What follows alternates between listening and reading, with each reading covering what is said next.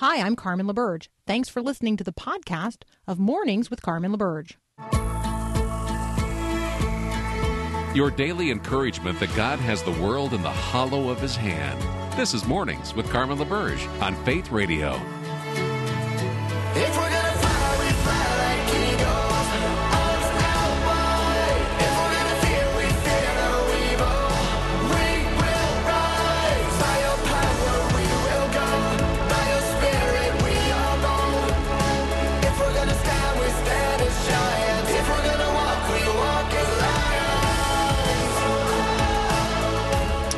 Well, good morning. It is the 18th of March, 2021. Um, welcome to Mornings with Carmen.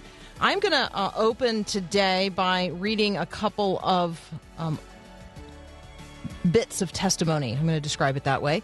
Um, offered in the Senate Judiciary Committee related to the Equality Act. Why am I doing this? Because it's going to be hard for you to find um, this material pretty much anywhere else, and it's gonna it's hard for you to find the people who I'm quoting because these are people whose um, written works, books, have um, been removed by Amazon. So we have authors like Abigail Shrier.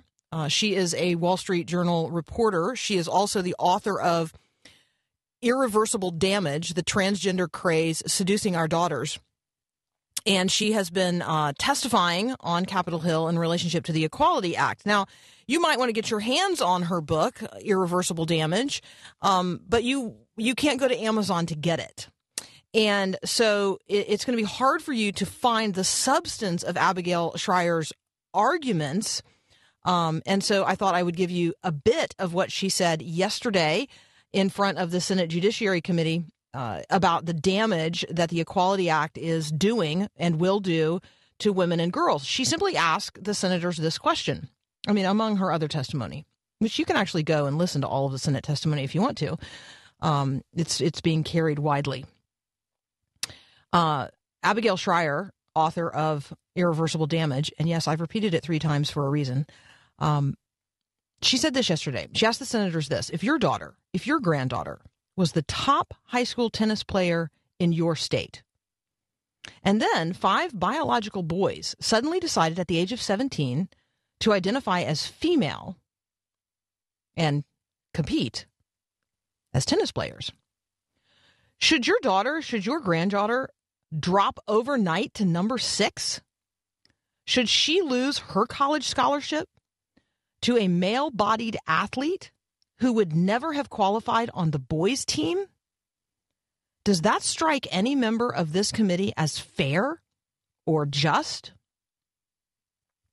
Now, for those of you who maybe listened to the testimony live yesterday, um, or maybe have read Abigail Shrier's quote somewhere else since then, I am wondering if you heard how I changed her testimony.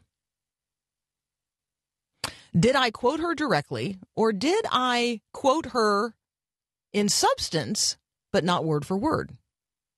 Now, most of you are saying right now, Carmen, I have to trust. I have to trust that when you tell me that you're quoting someone, you are quoting someone.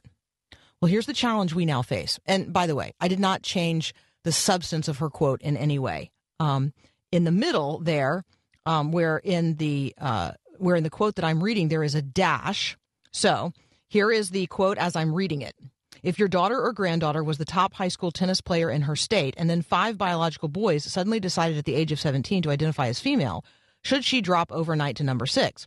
What I added in there, where in the quote there is a dash, was that these biological boys who suddenly decided at the age of 17 to identify as female would also uh, need to enter the you know the tennis realm and so i added that in and so they identify as female and they decided to start playing tennis all right all right competitively okay so i didn't change the substance of the quote but but you are relying on me to tell you if i'm quoting something that is actually a quote why am i harping on that well ryan anderson it's also hard to get his books these days. When uh, when when Harry became Sally has also been deplatformed by Amazon. You can still get it from Barnes and Noble, but um, Ryan Anderson, who heads up the the EPPC, the Ethics and Public Policy Center, um, and is a genuinely good thinker um, on all of these topics.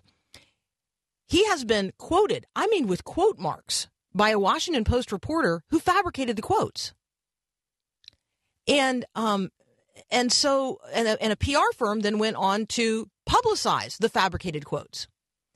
So we are living in a time when if I don't actually hear you say it myself, I'm not terribly sure that the quote that I'm reading from you is legitimately a quote. The Washington Post reporter um, uh, went went on to say in defense of her action, um, she claimed that what she was quoting, um, she claimed it was so clear what Ryan Anderson was saying that she didn't need to bother asking him. She falsely reports that uh, that Ryan Anderson in a lecture said that quote the LGBT equality is akin to what gave us the Holocaust. Ryan Anderson never said that. Ryan Anderson doesn't have a view uh, that could be represented uh, in that way. But he is quoted as saying that in the Washington Post. Okay, so there we go, or by a Washington Post reporter on Twitter. There we go. Um, all right, Ben Johnson is next up. We're going to talk about freedom of speech. We're going to talk about accuracy in reporting. We're going to talk about the Equality Act before the Senate. And we're going to talk about the death of Luis Palau. That's up next here on Mornings with Carmen.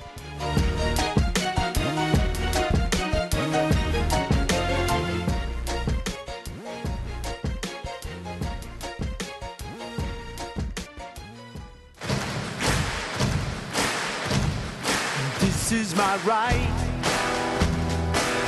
a right given by God to live a free life, to live in freedom. All right, joining me now, Ben Johnson from the Acton Institute. You can find him at acton, A-C-T-O-N dot O-R-G. Ben, welcome back. Good to be with you as always, Carmen. Oh my goodness, my list of things I want to talk with you about today is entirely too long. I want to talk with you about ministerial exemption, which we're clearly not going to get to today, but let's put, let's tee that up for a later conversation. I want to talk with you about um, quote marks, and let me just ask you this: If you see a pair of quote marks, what do you think that means? Usually that would indicate these are the actual words of a human being. Uh, but uh, if you see that in the Washington Post, it's sometimes uh, simply the extrapolated words or thoughts of the reporter. And let me just say, if a quote appears on the first page of the Washington Post, which this one didn't, but let's just assume that for a moment that a quote in quote marks with quotes around it appeared on the front page of the Washington Post, would the retraction of that also appear on the front page? You would expect that the retraction would be at least as prominent as the remarks, but uh, this is not the case. Ryan Anderson can repeat that old uh, phrase from the Reagan administration Where do I go to get my reputation back? That's exactly right. All right. Well, he's our friend, and we want to um, we want to highlight uh, highlight him and uh, and just just acknowledge what's going on in the culture. All right, let's talk about the Equality Act. Tell us where we are in the process and what's now being argued. Um, that maybe maybe some arguments that you are enjoying listening to.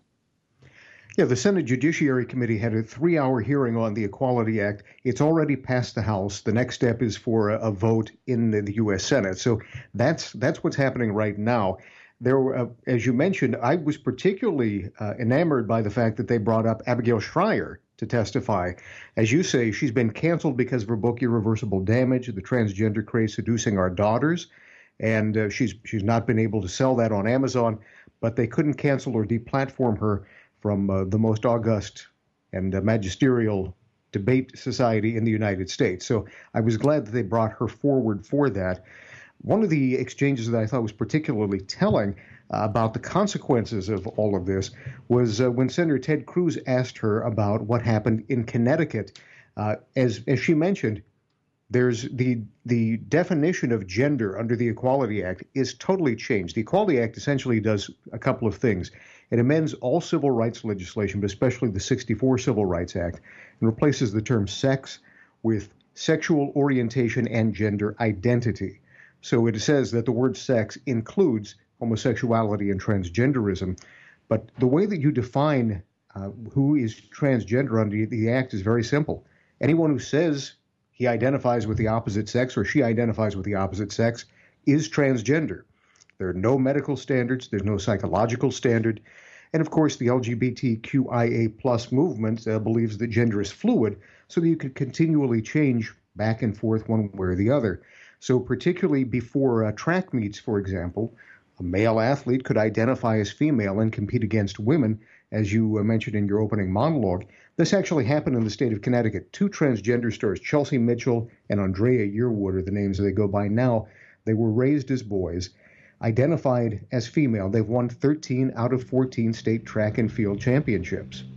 13 out of 14 by two transgender men, which means every woman who gets on on the field against them knows instantaneously the championship's going to come down to one of two people, neither of whom could compete against biological males.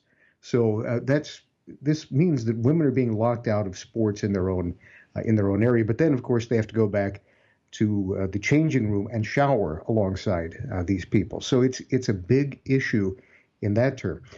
The uh, Equality Act also radically expands the definition of public accommodation, and this is concerning for churches uh, because it's any establishment that provides a good, a service, or a program. First of all, that explicitly includes shelters. So, battered women's shelters, including battered women's shelters run by churches, would be forced to admit men who identify as women. You can imagine the problem this brings up. Uh, if the if the abuser suddenly decides that he's a female and uh, decides to identify as a female, then the uh, shelter has a, a sort of a Hobbesian choice. Either they have to break the law, or they have to admit the abuser into the shelter with the battered woman. Uh, this also applies in some cases, could very well apply to prisons. Cer- certain states have passed uh, passed their own version of the Equality Act, and male inmates have transferred into female correctional facilities and raped women. This has happened in Washington State. It's happened in Illinois, and it's happened uh, in other nations where they have these sorts of ideas. What's particularly concerning for religious groups is that the Equality Act also bans the use of the Religious uh, Freedom Restoration Act, or RFRA. Anyone who is sued under the Equality Act can't use that. It explicitly says that you cannot invoke that as a protection against any lawsuit. So, a religious nonprofit could be prohibited from requiring people to live their faith on traditional sexual morality and the belief that there are two sexes. If they are sued, then they have no defense uh, except to, to throw themselves at the mercy of the court on other laws and other bases.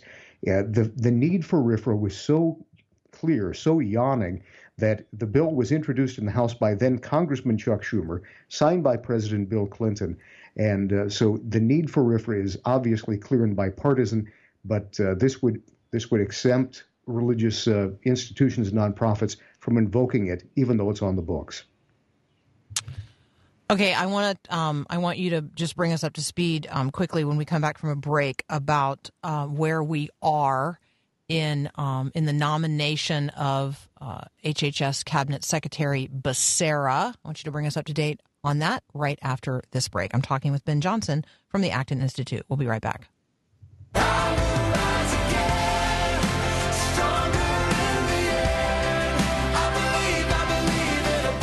Continuing my conversation with Ben Johnson from the Acton Institute. Um, ben, bring us up to date. Uh, we had been, well, many of us had been advocating against the advancement of uh, Xavier Becerra to serve as the next cabinet secretary in um, in HHS. Um, what what what's happening with that nomination? It's going to go to the full Senate. Uh, as you mentioned, Becerra has been nominated to be uh, Cabinet Secretary of uh, Health and Human Services, which oversees so many grants that affect nonprofits run by religious organizations and churches. Uh, this was, of course, where the HHS mandate came from. And Becerra was, as when he was Attorney General of the state of California, where he succeeded, succeeded uh, Kamala Harris, he sued in order to remove religious exemptions from religious nonprofits, specifically the Little Sisters of the Poor. So his outlook and his ideology is extreme on this. Uh, it's going to advance to a full Senate vote. Uh, they they uh, essentially ended uh, debate on this. It advanced uh, 50 to 49 with uh, Senator Susan Collins of Republican of Maine casting a vote along with all the Democrats in order to go to the full Senate vote. Most likely, he will he will prevail by that same margin. That's highly concerning, not only because of his his advancement, but also because of what it tells us about the politics of the Senate. Essentially, Senate Republicans had two nominations before them. One of them was uh, Neera Tanden, who is the head of uh, the Center of American Center for American Progress. Uh, she's a, a very much a left-wing ideologue, and she has a, a Twitter feed that uh, would make Donald Trump blush in terms of his, of her sheer uh, vitriol. And she's known to have some temperamental issues, certainly some uh, some other issues in the way that she's managed uh, CAP. But nonetheless, she was advanced for one cabinet position. Becerra, former congressman, former attorney general, was advanced here. And essentially, what it comes down to is that the, the Republican Party decided they don't want to be the party of no. They want to be sure that uh, Biden gets at least someone that he nominates. And so he, he nominated someone he thought had no chance of getting through, and then he nominated Becerra. The Republicans fixated on Tanden because of her mean tweets against them. Now, what this tells us is that uh, if if you want to sink your political career, you offend the most powerful people, and they will take their revenge on you.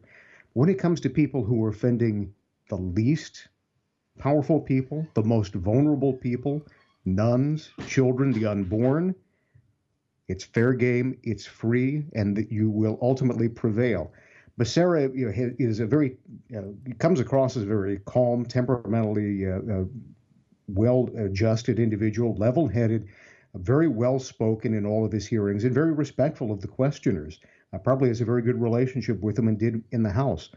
But we're not nominating him to be best man at the wedding. We're nominating him to be head of HHS, and his personal demeanor doesn't matter as much as his policies. And unfortunately, Senate Republicans decided personal demeanor was more important than the damage that would be done to nuns and religious nonprofits.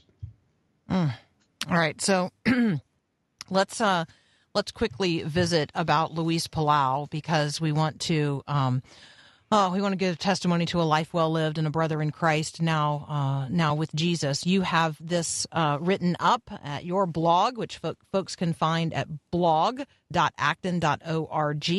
Tell us uh, tell us a little bit about Luis Palau. Uh, Luis, Luis Palau, the, the Billy Graham of Latin America, the Apostle Paul to the Spanish-speaking world. Those were some of the uh, some of the uh, phrases that were used about his incredible life. Luis Palau, of course, used to hold these massive outdoor rallies all over the world, particularly in the Spanish-speaking world. Started out uh, working for Billy Graham Ministries uh, as part of part of that operation, and then uh, began holding crusades all throughout Latin America. Eventually, they changed into full festivals with Christian music and a really celebratory atmosphere in public parks instead of in um, you know, civic centers and things of that sort. But he has converted undoubtedly millions. There's no way to know exactly how many people, how many lives someone like Luis Palau or Billy Graham has touched, but he has undoubtedly converted millions to the gospel of Christ and uh, he's he's done so at great personal sacrifice. You know, he and his wife Pat uh, met when he was studying at uh, Multnomah uh, School of the Bible in Oregon, and they were married, I think, 59 years. He he estimated that uh, of the 57 years he was actively in ministry. Uh, so the last two years he was suffering so badly, but of the of the 57 years he was traveling international, they spent 15 years apart. So he had tremendous, tremendous sacrifice in order to bring the gospel about. One thing I want to point out in the life of Luis Palau, this incredible harvest of souls for our Lord in the way that he's preached and promoted the gospel, is that Palau, throughout everything, he shows the importance of Christian radio. What encouraged him to get started was he was working in a bank as a banker, and he heard Billy Graham on the radio, and it changed his life. And so when you're working in Christian radio, when you're proclaiming the gospel, the truth that our Lord Jesus Christ was sent into the world to save sinners like us, that he died on the cross, and that if we put our trust in him, our sins are wiped out, that truth is so powerful. The proclamation of it is so powerful that it changes lives. And even even a small, simple radio broadcast, if it reaches somebody like Luis Palau, can bring millions to the Lord. That's why it's so important that programs like this and networks like Faith Radio Network remain on the air, and uh, they do so with your support. But uh, that's that's so important because it's changed the lives not just of one man like Luis Palau, who was ready to be a good guy and a Christian banker, but it made him one of uh, the foremost apostles to all of an entire continent and uh, one of the foremost uh, evangelists of our time. We want to celebrate his life. We want to, you know, acknowledge the grief that, in particular, his family is experiencing, but also their joy. Um, this is a this is a brother who uh, now lives eternally in the fullness of the presence of the Lord. And Ben and I want you to get that business done with God today if you have never done so. If you have never turned to God and said, you know what? Um, I acknowledge you. I recognize my sin, my brokenness, my need for salvation. I desire, I desire your grace. I recognize it's all sufficient. It's offered in Jesus Christ, who who you sent from heaven to earth and from earth to the cross and the cross to the grave, and who now reigns seated at your right hand. God, I don't know everything there is to know about you, but I want I but I want to be with you. I want to be restored in my relationship with you. Literally, all you have to do is turn to him and say, God, I want you. I want you. Um, I want you. Um, and he will give himself to you. Scripture affirms that if if we confess with our uh, with our mouths that Jesus is Lord and believe in our hearts that God raised him from the dead, we will be saved.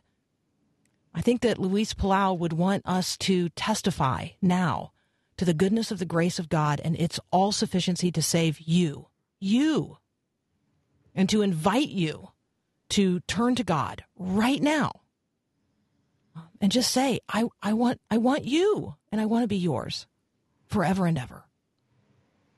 Ben, um, as always, thank you so much uh, for joining us today, talking through some of the hard issues of the day, doing so from a Christian worldview, and testifying to the goodness of the all sufficient grace of God in Jesus Christ. Thank you for the conversation, and thank you for proclaiming the gospel day in and day out. Amen. Thank you, brother. We'll be right back.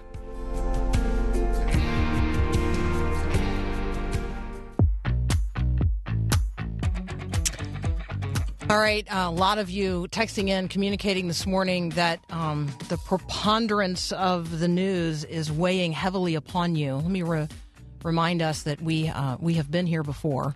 Psalm 94, verse 3, asks the question that many of you are asking today How long shall the wicked exalt? Um, there was news yesterday that the young man um, eh, just north of Atlanta who um, killed so many Asian women, um, murderous rampage. Uh, you're going to see lots of articles about this. At one point, you are going to hear that this is a man who was raised in a Southern Baptist church and discipled in the Christian faith, and you're going to um, you're going to hear awful things. And some days it seems like wickedness and sin and the culture of death are winning. But if you read on in Psalm 94, which begins again, how, how long shall the wicked exalt? If you read all the way down to, like, let's say, verse 19, you're going to see that the Lord hears every cry, acknowledges every pain, and never forsakes his people. Um, the psalmist says, When the cares of my heart are many, your consolations cheer my soul. Friends, we got to have an eternal perspective on what's happening um, moment by moment in the world today, and we have to be equipped not only to think eternity, but actually walk as people of eternity in the midst of the realities of the world. So, Matt Brown is an evangelist. He's the author of Truth Plus Love. He's the host of Think Eternity with Matt Brown. Um, and he joins me next to talk about what it means to think eternity in the midst of the realities of the world today. That's up next on Mornings with Carmen. What do you want your kids to be like in 10 or 15 years? What qualities are you hoping they'll acquire? With that in mind, how should you train your child today to reach that long range goal? Hi, I'm Mark Gregston with Parenting Today's Teens. As a mom or dad of a teenager, it's easy to get caught up in the day to day pressures of managing a family. Your target should be to raise a responsible adult, not necessarily a compliant teenager. So when you're in the heat of the battle, keep your eyes on the horizon. A weak and docile teenager might simplify your life, but becoming a responsible adult is far better. And some days it may get messy. Hang in there. Your hard work will deliver rich rewards. When all else fails, moms and dads turn to Mark Gregston for help. Equip yourself with the wisdom you need to succeed at parentingtodaysteens.org.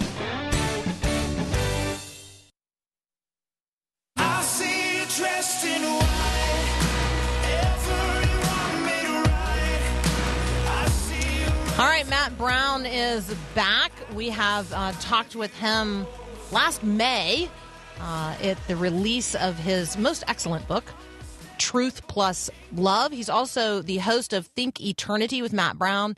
Um, you can find him on all of the socials. You can follow him at Evangelist Matt. Hey, Matt, welcome back. Hey, Carmen, great to be with you. Thank you.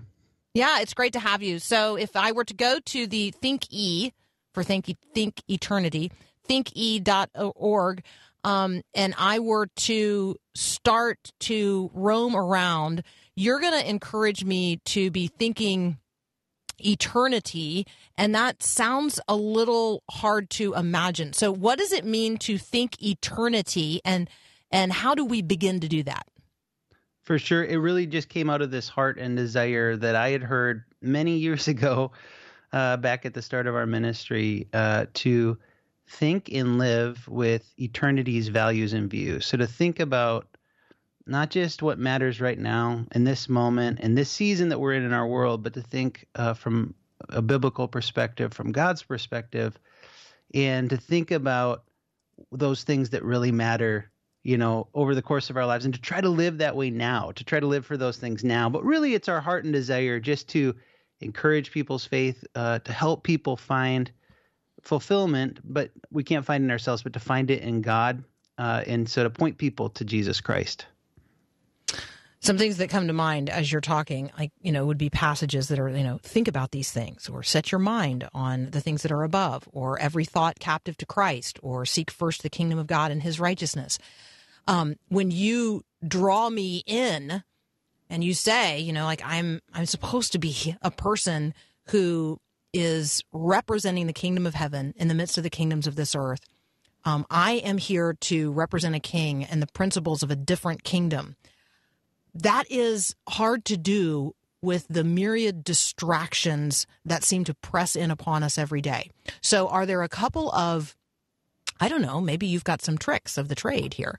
Um, are there some things that you do to sort of reset yourself when you feel drawn to focus on the darkness instead of the light or the pepper instead of the salt? Right. Well, I'm naturally a, a bit of a positive person, but that's not, you know, what that's not enough these days there's a this is a very difficult time in our world. I've asked some older pastors and leaders, have you ever gone through a time like this? No, we've never gone through a time. There's so much, so many difficult things that all of us have gone through uh, in the last year, uh, and there's so much politicization. There's so much uh, things that are difficult to understand, and things that are disturbing. And I know that you cover some of those topics on a regular basis uh, to how a Christian should think about those things. Of course, for me, one of the things on my heart has just been that we still need to walk in the fruit of the Spirit. We still need to pursue, no matter what's going on in our world, a life of love and joy and peace in Christ. I think those are some of the main things we're called to have as a follower of Christ. And this hope, this fulfillment we're supposed to walk with. He didn't mean for us to live in discouragement or despair, even though those things can naturally happen in our lives. So we need what we need to do is abide in Christ. We need to get into our Bibles. We need to pray and we need to seek God in the midst of these things. And we're not going to find strength from ourselves when times get really hard. We're going to find it from seeking God. And that's for me, that's what I've been doing. I have had such a burden to seek God over the last uh, half of a year. Uh, of course, through my whole life in ministry, but it's grown right now in the season and I have just a burden as well, Carmen, to pray for America. I've been praying for our nation. I just really believe that our prayers are God is calling us to pray right now to seek Him for strength, but also to, for wisdom, and uh, that our prayers are the things that move the heart of God. I believe in such a powerful way. So there's other things we can do, but I think it starts with starts with seeking God in His Word and in prayer, and we're going to find the strength we need there.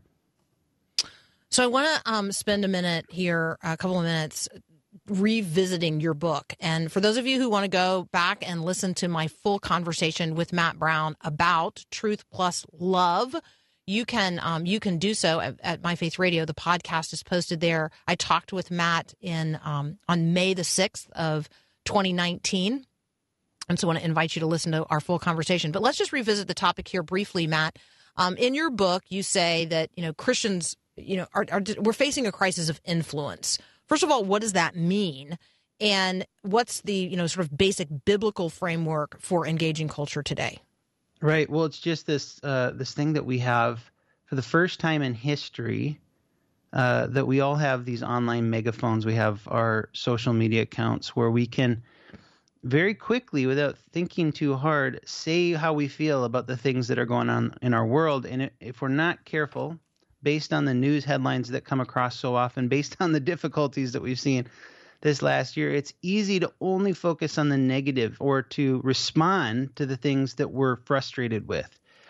And so we have to be careful as Christ followers that people see the hope that we have within us, that people see the grace of God in our lives. It doesn't mean that we shouldn't speak truth. Of course, we're called to carry both of those things.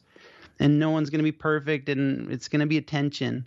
But my my heart's desire was something God was doing in my own life and teaching me as someone who grew up in the church, who grew up, you know, and, and to begin to realize what does spiritual maturity really look like? It looks like growing in the fruit of the spirit. It looks like growing in our love and our peace and our joy as well as the truth. And so, yes, we need to learn all the wisdom and the ways of Jesus, but we also need to have this uh, very real, genuine uh, fruit of the spirit come into our lives by His grace. And so people need to see that from us. We got to be careful. Uh, you know, one of the things, the challenge with social media is I call it an online megaphone. You're really, you know, you're coming across in a very strong way because you're saying it to maybe 100 people or you're saying it maybe to 500 people, however many people are following you. And and it's not like you're just talking to a person one on one about how you feel about something that you've seen. So so you have to be careful about how am I coming across to people. And so those are some of the uh, those are some of the the feelings that I've had as I've thought about this. But as every Christian is called to represent Christ and his kingdom, as you said, we're called to represent him and to reflect God and his grace and his character to the world. So yes, God brought this truth and this justice, and he will continue to, by the way, Carmen. God is going to continue to bring truth and justice in our world. No man's plan can stop the Lord, but it's as believers we got to bring this forward because it's his kindness that leads us to repentance. And so people need to see that you know so those are some of the fruit of the spirit the kindness and the gentleness. Go over that list again read that in the scripture and make that something that you set your heart on in this season. And what i say in my book is truth plus love is a little bit of my journey. I talk about the fruit of the spirit. I talk about each of those characteristics that we're called to have in our lives. And then i ultimately talk about truth. And i feel like if we carry those things well if we grow in those things, even as we grow in the truth of God, then our influence will be expanded because people in our families will be like, man, you seem a little different. You're more loving. You know, people at our workplace will be, man, you're a little kinder when you when you're telling me to get those things done, those projects done, and they'll see that that graciousness in us, even as we even as we carry truth, it will draw people to us actually, and we'll be able to influence them in a greater way with truth. I'm talking with evangelist Matt Brown. You can find him at thinke.org. That's for thinketernity.org. And when we come back, we're going to talk about um, how you can become more fully equipped to build a platform on social media um, while remaining true to your calling uh, as a Christian. Uh, Matt is going to be offering an online course. We're going to be talking about that up next. We'll be right back.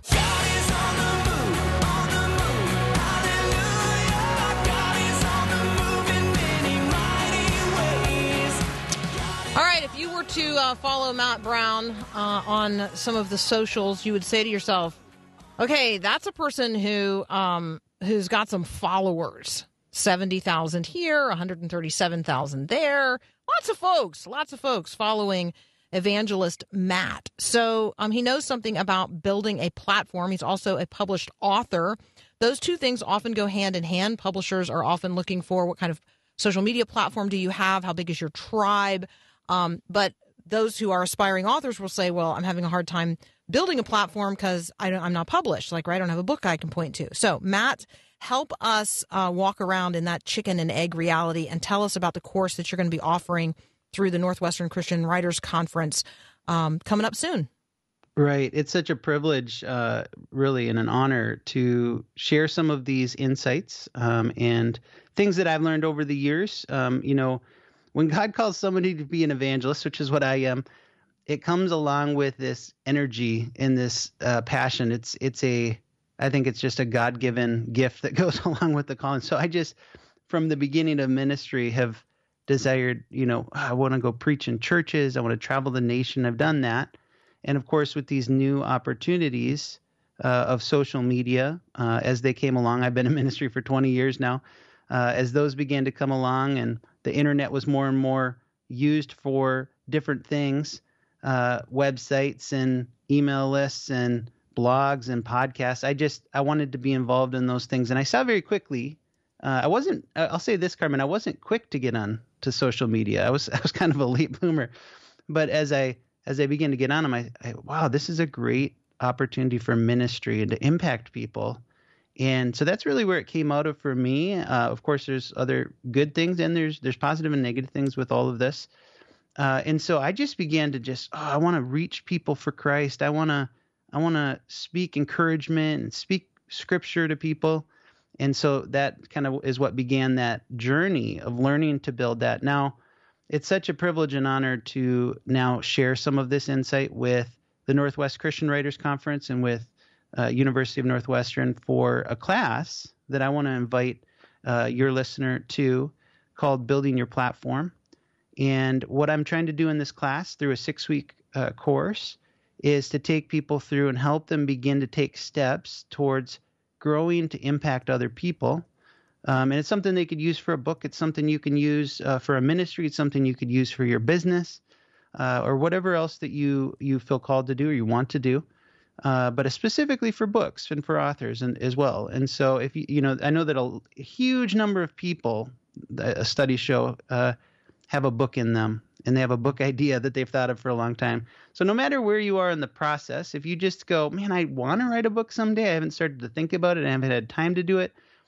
This course and some of the other courses with Northwest Christian Writers Conference would be very, very good for you to begin to think about it. And I'll just I'll just tell this old proverb real quick. Uh, it's been said, when is the best time to plant a tree? Well, it's ten years ago, you know, so that you could sit in its shade. But the second best time to plant a tree is right now.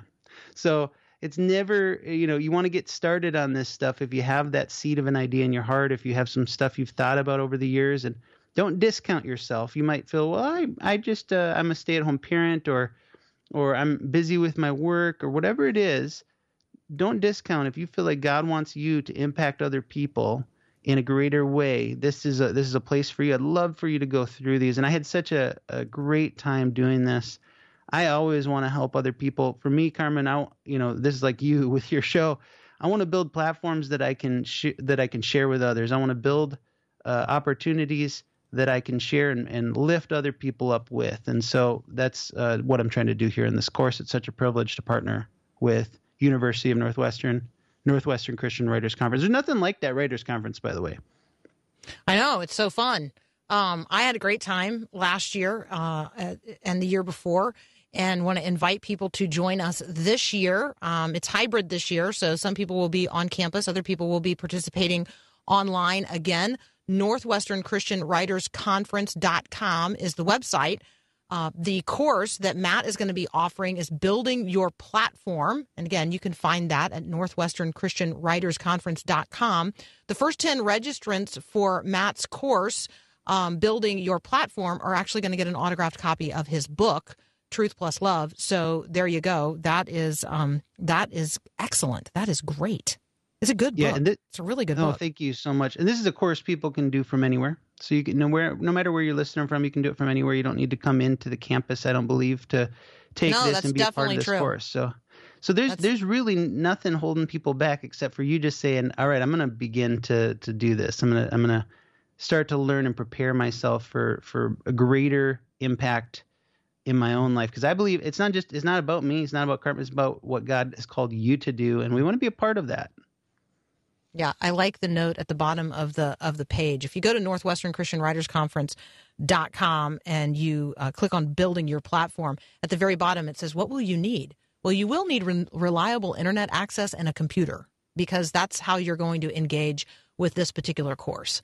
Um, so, uh, we want to invite you to consider building your own platform in ways that honor Jesus. Um, Matt will teach you how to, you know, how do you champion truth without compromise? How do you treat people um, online in the ways that you would want to be treated? How do you walk in the fruit of the Spirit in your social media presence? And and and by so doing, how do you actually like advance the right kind of influence? How do you represent Christ uh, in a way that Jesus would himself recognize as consistent with his character. So that's what's uh, on Matt's heart. It's uh, it's a shared heart that we have for the advancement of the kingdom in this generation. Matt Brown, thank you so much for joining us today. The website is thinke.org if you want to see what Matt is up to and connect with him on all the socials. Um, the course that we have been talking about is at northwesternchristianwritersconference.com backslash building your platform. Matt, again, thank you so much. Oh, it's such a privilege. Thank you. Absolutely. We'll be right back.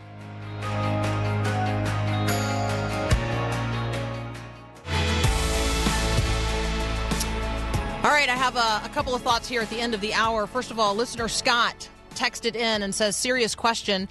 How do you keep from being depressed by the news these days? So much of it is about things totally unimaginable five or ten years ago. Surely Jesus is coming soon. Well, um, Scott, uh, you you read my um, my answer to you um, in the text message, but I'll offer it here to everybody because I think your question is a really good one. Uh, first of all, I take the long view, like the really long view, um, and I keep my attention on the King and the kingdom. I periodically sing "He's Got the Whole World in His Hands." I read the Book of Judges to remind me just how things, uh, just how bad things have been at other times and in other places. I familiarize myself with the testimonies of Christians around the world today who are living in very real distress. I know their names. I pray for them and their circumstances. Um, I use a physical globe to help me do that from time to time.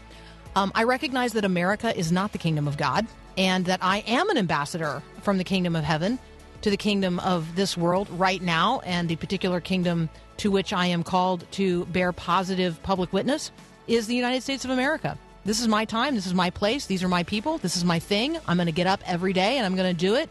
And trust me when I tell you, the joy of my salvation is unassailable. Um, and yeah, I recognize that that invites the enemy um, to try to bring me down. But let me just tell you, my Christ is bigger. Christ is bigger than the news of this day and all the evil in it. He wins. We'll be right. Thanks for listening to this podcast of Mornings with Carmen LaBerge from Faith Radio. If you haven't, you can subscribe to automatically receive the podcast through iTunes or the Google Play Music app. That way, you never miss an episode. It's also available anytime at myfaithradio.com.